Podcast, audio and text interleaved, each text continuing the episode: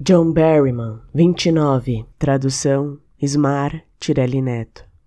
Sentou-se certa vez no coração de Henry, algo tão pesado que se tivesse cem anos e mais e aos prantos insone por todo esse tempo, Henry não poderia tornar o bem.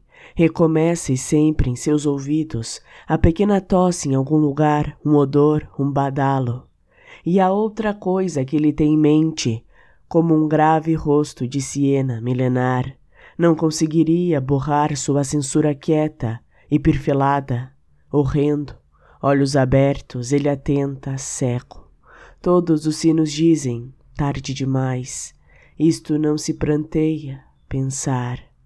Mas nunca Henry, conforme pensara, dá cabo de alguém e quarteja seu corpo e esconde os bocados onde possam encontrá-la. Ele sabe, verificou a todos e ninguém está desaparecido. Com frequência, ao amanhecer, ele faz as coisas, ninguém nunca está desaparecido.